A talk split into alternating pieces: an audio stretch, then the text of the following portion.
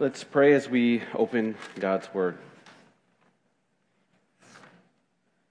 Father, we thank you for another morning, another Sunday morning that we get to come as a church family to open your Word, to consider what it has to say. We thank you for the revelation that you have given us. Uh, we pray that you would be with us as we consider heaven today. And so I pray that you would bless this time and be glorified in it. In Jesus' name, amen. When I was a freshman in high school, I ran track. Uh, and my event was the 400 meters. If you don't know anything about track, 400 meters is one lap. It's considered the longest sprint uh, because you sprint from the starting block to the finish line. But I didn't enjoy running. Uh, it was just something to do, something to be a part of team sports. And so I wasn't excited to compete. Because it takes a lot out of you when you sprint for 400 meters. And I didn't like the nerves of everyone watching me run. So there I was on race day at Kezar Stadium. And I was getting on the starting block and I was trying to psych myself up. I would tell myself, in one minute, this is all over. And so the starting pistol goes off, and I would go all out, and I would run my race as fast as my little legs could take me. And if you've ever seen a track, it's got four turns. The first turn is easy. You've got adrenaline. Your legs are fresh. But by that last turn, you're gassed and it's all willpower. But the great thing about that last turn is that you can see the end. And so you've probably heard the expression, keep your eyes on the prize. And in running, that means keeping your eyes on the finish line. But I hated running. And so when I would turn that last corner, I would be looking straight ahead with determination. But my eyes were not just fixed on the finish line, they were fixed on what lied just beyond the finish line. I had my eyes set on my own prize, those golden arches. No, not heaven, but something almost as golden McDonald's. Because as some of you may remember, there used to be a McDonald's across the street from Kezar Stadium. And it was situated in such a way that as you took that last turn, you could look past the finish line and see those beautiful golden arches. And so, since McDonald's was across the street, all the track kids would go there to get a snack during the meet. But I was a good kid. So I wasn't going to have my coach see me eat McDonald's before my race, but after my race, those golden french fries would be mine. I had my heart set on my french fry finish line. And that is what helped me finish my race with everything that I had. And in the same way, our Christian life is a race. But if we don't have our eyes fixed on what lies just beyond the finish line, we will dread running.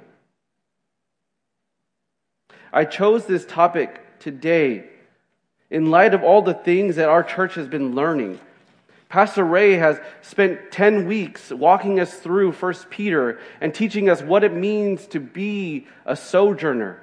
He taught us about our migration as sojourners, and as such, we are not citizens of this world, but we long for our eternal home because our hope is in heaven. And then last week in our study of Hebrews 9, Pastor Henry reminded us that there was the Old Testament tabernacle and that tabernacle was a mere picture of what was to come. The tabernacle and then the temple was just a foreshadow, a model of what heaven would be like. We learn that the tabernacle, in the tabernacle, God dwelt with his people, but it was limited and conditional.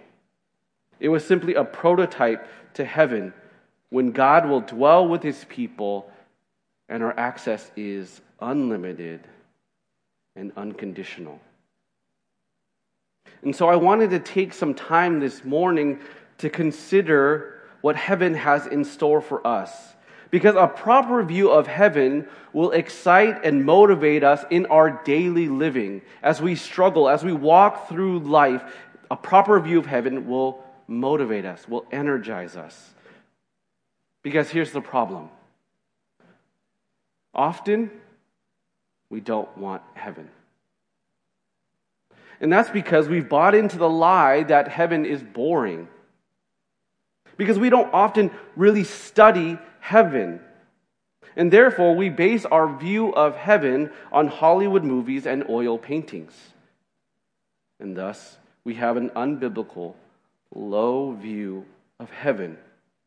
We think of it as some long worship service, that there's just organ and harp music. We think of it as maybe a year long sermon for years and years, sermon after sermon. Or we think of it as flying in the clouds with baby angels. Or maybe we think of it as a floating around as a spirit in a tranquil abyss and it's just silence, broken up maybe every once in a while by a dabble of Gregorian chants. This is what I used to think. So when people would tell me, set your mind on heaven, live for eternity, I would be like, hmm, okay, but my life here is better. My friends are here. My family is here. My money is here. My comforts are here. My shoe collection is here. We've become so entranced by the momentary pleasures of this world that we think that this is as good as it's going to get. Now, some of these things are good, but the reality is they won't last. We're so preoccupied with the fleeting treasures of earth because we don't know about the permanent treasure that awaits us in heaven. And so today I want us to study what the Bible has to say about heaven because heaven is truly amazing. And to do that, we're going to anchor in Revelation chapters 21 and 22.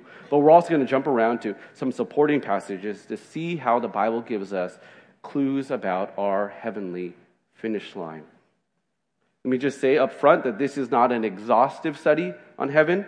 Uh, it's just a flyover to pique your interest on studying it yourselves and to look forward to heaven. So let's read Revelation chapter 21, verses 1 to 4.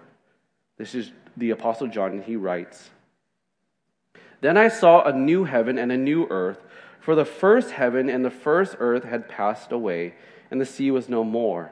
And I saw the holy city, New Jerusalem, coming down out of heaven from God, prepared as a bride adorned for her husband. And I heard a loud voice from the throne saying, Behold, the dwelling place of God is with man. He will dwell with them, and they will be his people, and God himself will be with them as their God. He will wipe away every tear from their eyes, and death shall be no more. Neither shall there be mourning, nor crying nor pain anymore, for the former things have passed away. Today we're going to study three resurrected features of our eternal heaven. Three resurrected features of our eternal heaven. Let me give them to you. First, the resurrected earth, and then second, the resurrected bodies, and third, resurrected relationships. So let's look at the first feature, resurrected earth, in Revelation 21, verse 1. Let's read that again. Then I saw a new heaven and a new earth, for the first heaven and the first earth had passed away. So this is where we are, Revelation chapter 21. As you can tell, we're at the end of the Bible. Let me clue you in on what's happened in Revelation chapters 20, uh, 1 to 20. John, right now, is telling us about the end times. Even for us in 2023, this is the future. These things have not yet happened. And a lot goes on in, in those chapters, in 1 to 20. But here we are now in Revelation 21, and we are at the end of it all. By this point, Satan and the demons have once and for all been thrown into the eternal lake of fire, never again to escape. Unbelievers and, are, and those who have rejected God, they have been sentenced to destruction, to pay for their own sins in the lake of fire as well. All judgment has taken place, and God has destroyed the earth with fire. We are now at the last two chapters of the Bible, and we are literally at the end of the world. And now, John directs our attention to heaven. To clarify, when I say heaven today, I'm referring to what theologians call the eternal state. This is the final resting place for God and believers. Now, that, that word, eternal state, uh, may sound very technical and nerdy, but I'm explaining it to you because I think you can handle it. Because I've heard these words thrown out in Adult One Sunday School. So you're fine. Let me explain. When we talk about heaven throughout the Bible, and you see that word and you read that word in the Bible, the word heaven refers to three different places, or can refer to one of three places. Let me give them to you. The first is the atmospheric heaven, second is the planetary, planetary heaven, and third is the third heaven. The first two are pretty straightforward. These are words that we understand atmospheric. So, the sky, the atmosphere. Second is also pretty straightforward planetary. So, that's the moon, the sun, the stars, it's space. But the third one is where there may be some confusion. The third term is the third heaven. This is the dwelling place of God. This is holy angels. This is deceased saints. This is where Jesus ascends to. This is God's current command post. The third heaven is where God is currently, but it's not the final dwelling place. This third heaven is where Paul is caught up to in 2 Corinthians 12 2. This is the paradise that Jesus refers to in Luke 23 43. But theologians call this temporary dwelling the intermediate state. As you can tell by the word intermediate, it's the in between.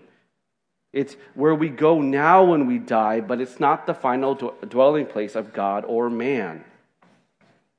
So that's why it's the intermediate state and then comes, after that, the eternal state. 2 Peter chapter 3 verses 11 to 13 Peter writes since all these things are thus to be dissolved what sort of people ought you to be in lives of holiness and godliness waiting for and hastening the coming of the day of God because of which the heavens will be set on fire and dissolved and the heavenly bodies will melt as they burn but according to his promise, we are now we are waiting for new heavens and a new earth in which righteousness dwells. Peter tells us that the current heavens and the current earth will be destroyed, and we await a new heavens and a new earth. Revelation chapter 21, verse 1, John is saying the same thing. The first heaven and the first earth have passed away. And John tells us that here comes a new heaven and a new earth in Revelation 21, verse 5.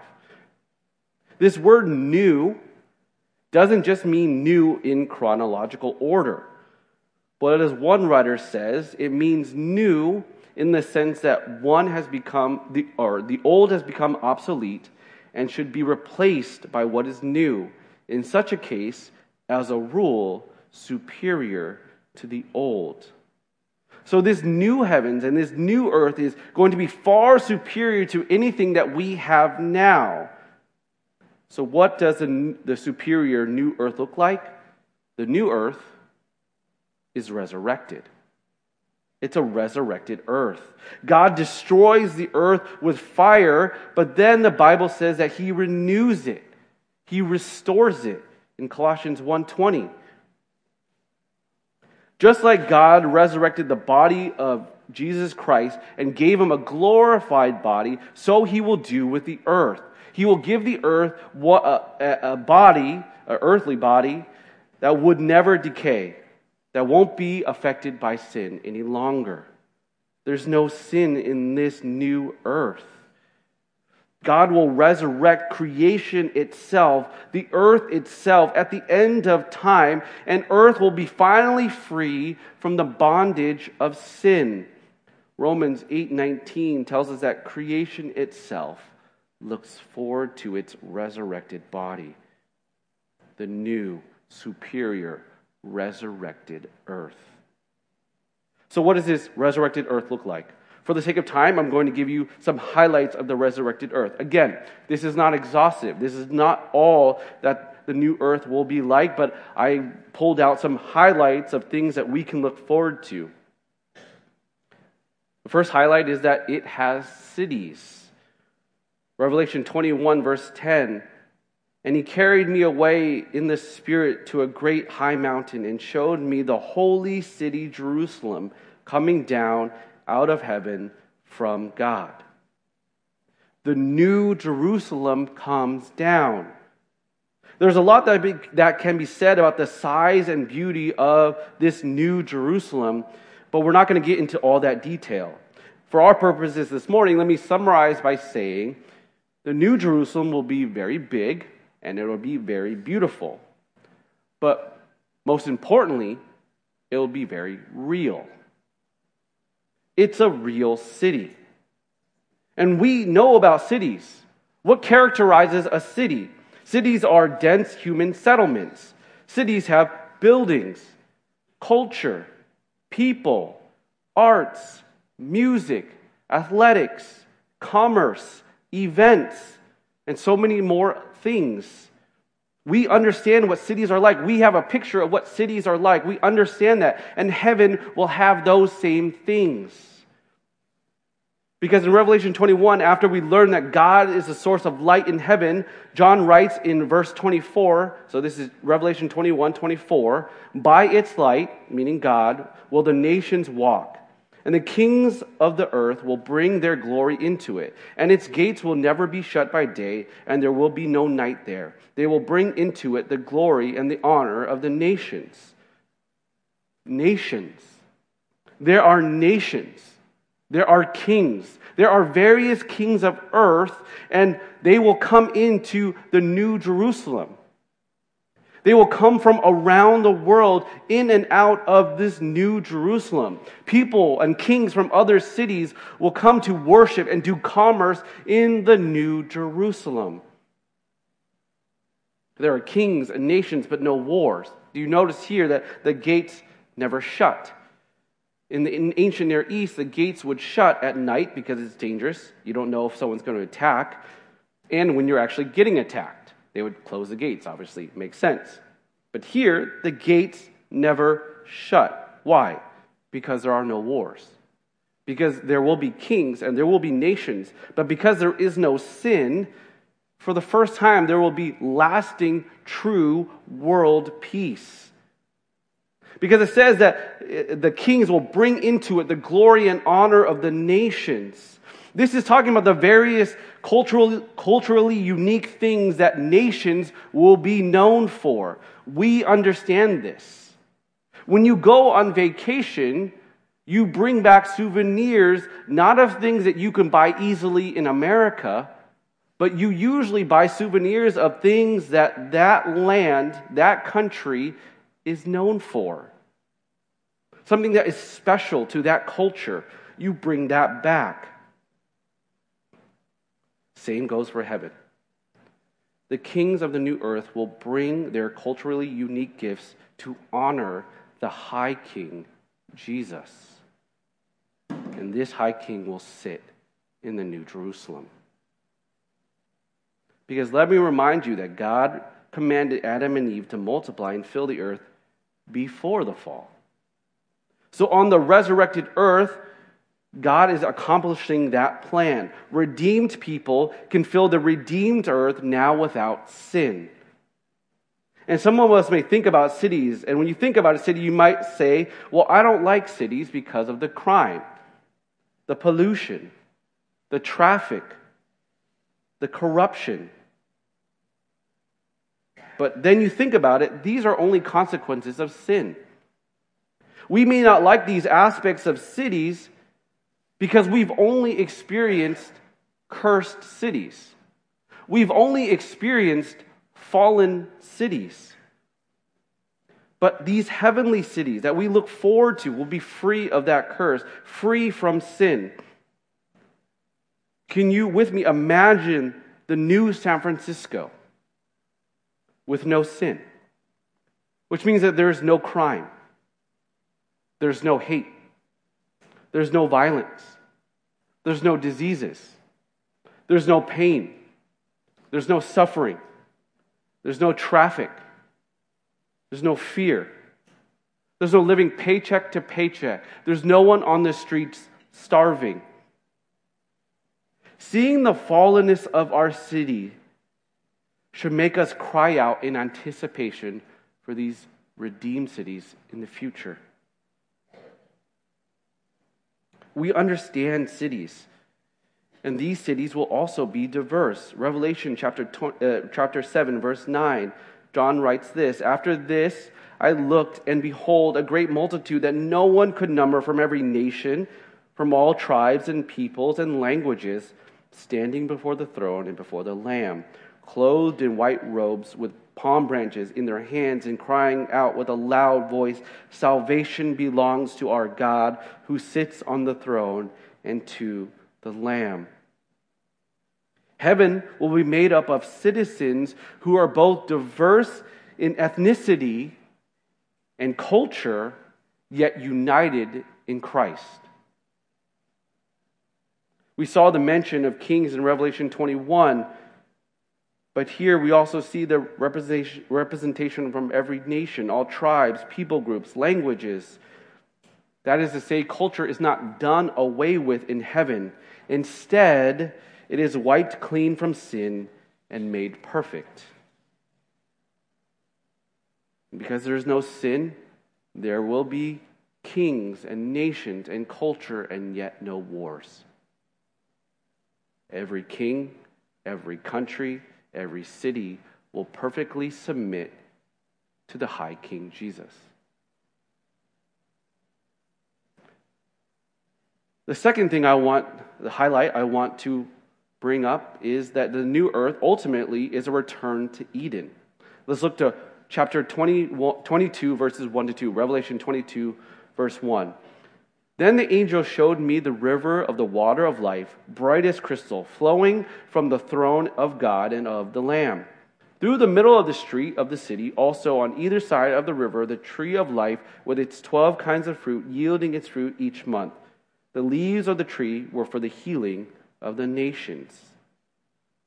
The new earth has a tree at the center, a river of life, fruit that is always in season. These things, as you read verses 1 and 2, they should call you back to the Garden of Eden.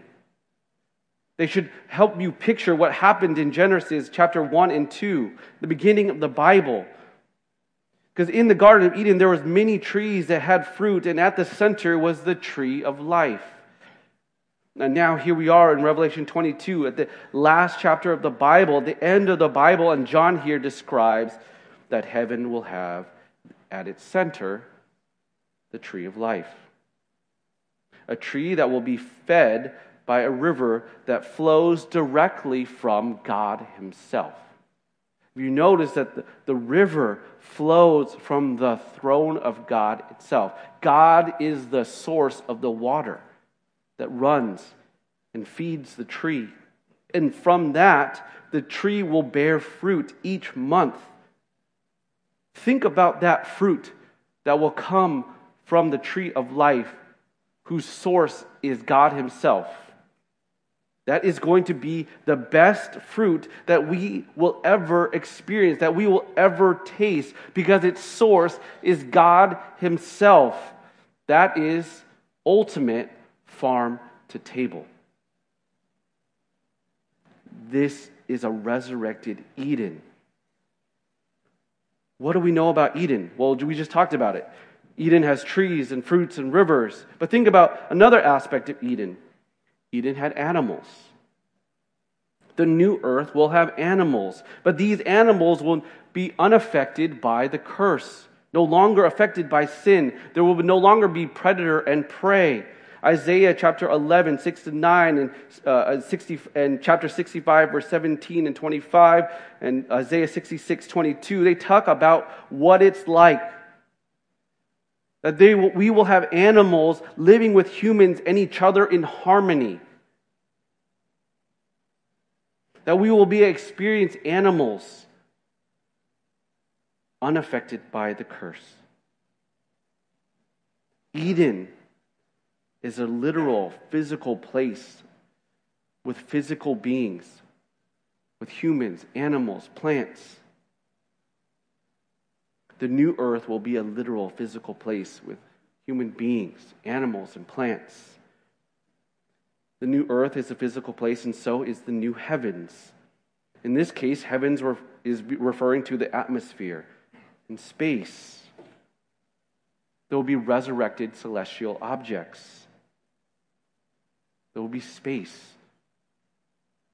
This is the heaven that I want to go to. It's not some disembodied worship service in some mystical spiritual realm. This is a resurrected earth with its earthly properties, just perfect without sin. But it gets better. This is like an infomercial on heaven. But wait, it gets better. Earth is not the only thing that gets resurrected, we do too. So the first heavenly feature was a resurrected earth. The second heavenly feature is resurrected bodies. God created mankind, both body and spirit. We understand that. We believe that Adam and Eve were physical, real human beings. And yes, they were also given a spirit, but God intentionally made them with both physical and spiritual. That wasn't a mistake. Adam and Eve had body and soul that were made perfect until they fell into sin. And then sin entered the world and corrupted everything, both body and spirit. But God didn't ditch mankind, He didn't ditch His creation. He had a plan. And this wasn't His plan B, this was His plan A all along man would sin. But then God would send his son to redeem mankind, and then he would resurrect his children and creation itself. This was the plan that God decided that would give him the most glory. He would resurrect a better, more glorious earth and then give man a better, more glorious body to live on it. So God doesn't scrap the plan and just make us spirits in heaven. No, both body and spirit resurrected in heaven. Paul tells us this in 1 Corinthians 15, verse 50. Paul writes, I tell you this, brothers flesh and blood cannot inherit the kingdom of God, nor does the perishable inherit the imperishable. Behold, I tell you a mystery. We shall not all sleep, but we shall all be changed. In a moment, in the twinkling of an eye at the last trumpet, for the trumpet will sound, and the dead will be raised imperishable, and we shall be changed. For this perishable body must put on the imperishable, and this mortal body must put on immortality. And then Paul writes in Philippians chapter 3 verse 20, "But our citizenship is in heaven, and from it we await a savior, the Lord Jesus Christ, who will transform our lowly bodies to be like his glorious body by the power that enables him even to subject all things to himself." So God will resurrect the new heavens and new earth, and then he will give us glorified bodies to inhabit it.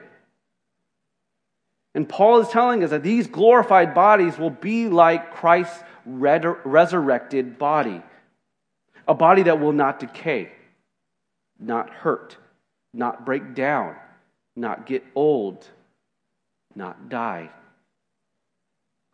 Revelation 21, verse 4 He will wipe away every tear from their eyes, and death shall be no more. Neither shall there be mourning, nor crying, nor pain any more, for the former things have passed away. When we get our resurrected bodies, when we get our glorified bodies, there will be no more crying, no more pain, no more mourning. Those things will be done away with. Those were the former things that have now passed. The former earth has passed away, and with it, the former things that corrupted our world and our bodies. But remember, we will be physical beings. And as physical beings, God designed us to work. Let me remind you that God commanded Adam and Eve to work before the fall. Work is not a result of the fall, and yet struggling at work is a result of the fall, result of sin. And so there will be resurrected earth, revelation, uh, resurrected work. Revelation 22, verse 3 No longer will there be anything accursed, but the throne of God and of the Lamb will be in it, and his servants will worship him. And as we understand, worship is not just singing songs, worship is living that we should be glorifying and worshiping God in every aspect of our life, that we ought to be worshiping God in our daily living, in everything that we do, it should be worship to God. And so it will be in heaven. But remember, it's freed of sin and the, effect, and the effects of sin. So imagine being freed to use all your gifts, your talents, the passions that God has given you and yet you can do and work without all the drama, without the fear of making mistakes, without typos, without imperfections. If you love math, imagine being able to compute with heavenly perfection. If you like to paint, imagine painting with glorified imagination. If you like to write, think about the stories, the books, the blogs that you can write with a perfect mind. If you love to play sports, think about being able to play with no physical hindrances, without being, fear, uh, being fearful that you're going to get hurt or getting angry on the court. If you love to sing, think about having glorified vocal cords. If you love to garden, think about doing so with no pests or gophers destroying your crops. If you love to bake, think about all the things that you can make with those fruits and putting that into your baked goods. If you love engineering, think about the new technology, the new designs that you can come up, the new inventions you can come up with. Because we'll even have heavenly systems of measure. Revelation 21 17. You can look that up later. And maybe the things that you love doing are not what you do now. Maybe it's not the job that you have now, but the job that you dreamed of doing. Your heavenly career could be anything. Because you won't need to settle for a random job just to make ends meet. You won't be trapped in a job just because you need a paycheck. Imagine that in heaven, You'll be doing what you love doing because you'll be doing what God has designed you for the gifting, the abilities that He has given you, the things that He, that he has given you to love, to love and express. But you'll be able to do that without toiling against fallen, sinful creation. You'll be able to do what God has made you to do without sin in your own heart. You'll be able to do what God has made you to do without the sins of others bringing you down. Imagine doing what you love doing and doing it in a way where God gets the glory and perfectly. Imagine writing code, reading books, taking care of animals, playing video games, and God receives every ounce of glory that he deserves for it. That's what he designed us for. That's what this new earth will be like. It's like being a child, knowing that whatever you do, you're pleasing your Father. All this, using your gifting, doing what you love, what God has created you to do, designed you to do, and you get to do it without getting tired, without needing a vacation, without needing a break, without your boss micromanaging you, without office politics, without the pressure to get the right grades or rise in the ranks or climb the corporate ladder, without the fear of what others think. If you're like me, at this point, you should be even more excited to go to heaven. But wait, it gets better. First, we learned about the resurrected earth, then our resurrected bodies, and that leads to the third heavenly feature resurrected relationships. Turn to Revelation 22, verses 3 to 4. Verse 3 No longer will there be anything accursed but the throne of God and of the Lamb will be in it, and his servants will worship him. They will see his face, and his name will be on their foreheads, and night will be no more. They will, no, they will need no light of lamp or sun, for the Lord God will be their light, and they will reign forever and ever. God doesn't just restore the earth, he doesn't just restore our bodies, He also restores our relationship to Himself. So that's the first aspect of resurrected relationships is that uh, we get a restored relationship with God. We will have a perfect relationship with God. We will see Him as He is. This is amazing because remember, even Moses, because of his sinful flesh, because he was sinful man, could not look at the glory of God. In Exodus 33, verse 20, God says to Moses, You cannot see my face. Man cannot see me and live. But in heaven, as his children, we will dwell with God and we will see him as he is and we will see his face. God's presence had always been veiled to his people. Remember, the presence of God was limited to the tabernacle or to the temple. And even then, it was limited to the Holy of Holies, and one person could enter. And that was just the mere presence of God. No one could see the face of God, not even the high priest. But now, the whole new heavens and new earth is filled with his people, and they will see his face. He will be the light source. We will see His glory. It will be filled with His glory, and we, as believers, will see His face. In heaven, there is no separation between us and God. Our relationship with God at that point is eternally fixed. And we will experience Him like never before, without end, forever and ever. God will finally, once and for all, dwell among his people. And this is what it means to have a return to Eden. Mankind now has unrestricted access to God. Our sin is dealt with, wiped away by Jesus' blood. And now we will walk with God like Adam did in the garden. And we will be able to look straight onto God's face. Revelation 21, verse 3. Let me tie verse 21, verse 3 and 22, verse 4 together. The dwelling place, the tabernacle of God, is with man. He will dwell with them, and they will be his people, and God himself will be with them as their God. 22, verse 4. They will see his face. This is what Adam and Eve was looking forward to from the moment they fell.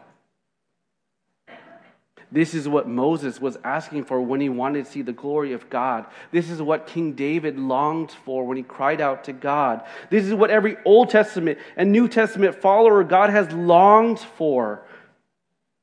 A time when we will dwell with God with unrestricted access. But there's another great truth. There's a, there's a byproduct of this. The byproduct of having a fake, fixed relationship with God means that we now have a fixed relationship with the other citizens of heaven. So that's the second aspect of resurrected relationships, a restored relationship with others. Because think about heaven. there is no sin. And so if you're not sinning against me, and I'm not sinning against you, there is no interpersonal conflict. There is no need for biblical counseling in heaven. Think about that. Think about the heavenly relationships. We'll have these perfect heavenly relationships, but there will be no drama. There will be no fighting. There will be no insults. There'll be no hurt feelings, no misunderstandings. These are the relationships that we want, we long for. These are the friendships we'll have in heaven. These are relationships that we will have because our relationships will be perfected and also resurrected from sin. Do you see what kind of place this is? Do you see what kind of place the Bible describes heaven to be? It's not boring. Church, this is the prize that lies just beyond our finish line. When we have our eyes fixed on heaven, on this prize, it makes the trials and the pains and the sufferings of earth much more manageable. This is not to demean anything that we go through, big or small. We will face pain in this life. We will face suffering. We may face persecution. But the truth about heaven is what should energize us, even in the midst of those things. When, a believer, when the believer has their eyes fixed on this correct theology of heaven, we can do what seems impossible. You have a hope that is not perishable. You have a hope that Satan himself cannot take away. You have a hope that no circumstance can take away. This is the heaven that the apostles could fix their eyes on when they face certain death. This is the heaven that the martyrs throughout church history had their eyes fixed on when they refused to recant. This is the heaven that believers right now are clinging to as they face persecution and trials. This is the heaven that we need to cling to when the darkness is all around us, when people tempt us to doubt God's word, when we feel alone when the world has left us, when people let us down, when our family lets us down, when our enemies are beating us down, when we lose people we care about, or when our dreams go unfulfilled. This is the heaven that no one can take away from us. This is the heaven that God promises. But all of that were for the Christians in the room. All of that is for the believers in the room. Now I turn to those of you in this room. At, at this point, you don't know God. And to be very honest with you, you don't have this heaven to look forward to. You don't know this hope. But if you want this heaven, if you want this resurrected earth, to have that resurrected body, to have a re- resurrected relationship with God and others, I have some good news for you. It costs you nothing. There is no payment plan. There is no amount of church meetings you must first attend. There's no amount of prayers you must first offer up. All you have to do is believe. All you have to do is believe that Jesus Christ, God Himself, died on the cross for your sins and rose again three days later. That Jesus paid for every sin that you have committed or ever will commit. That Jesus took your eternal punishment when He died on the cross and rose again. And when He rose again, He had that glorified body that we talked about. And that meant that He sealed your payment and now he offers you eternal heaven. And all you have to do is trust and believe that Jesus is God and he died for your sins. And if you do that, you gain everything that I just talked about. You gain everything that the Bible has to say about heaven. You get to live on that resurrected earth, in that resurrected body, with resurrected relationships between you and God and you and others. So I urge you right now don't wait. Take some time now. Assess your heart. Take some time after the service. Figure out where you're at. And if you want this heaven, just simply believe. This is a snapshot of what we have look, to look forward to in heaven. Again, not exhaustive, but these are the things that we talked about. These are the things that we have to look forward to as believers. And it's with that anticipation, let us live our lives with extreme hope and joy because we are sojourners. This is not our home. So let us live with hope and joy because we know about the glories of our eternal home that lie just beyond our finish line. Let's pray. Father, we thank you for uh, your word and the fact that you revealed heaven to us. We look forward to it, even though there is more than we can comprehend. We just scratched the surface this morning, and so we thank you for it. Uh, we thank you for the fact that you ransomed your people. You redeemed us. You did all the work by Jesus paying our debt on the cross. I pray for those who don't know you yet that you would help them to believe the Spirit would work and soften their hearts now to help them to want this heaven and to place their faith in you. We thank you now. Uh, we pray that you would energize us as we go uh, to live in light of heaven uh, this week. In Jesus' name, amen.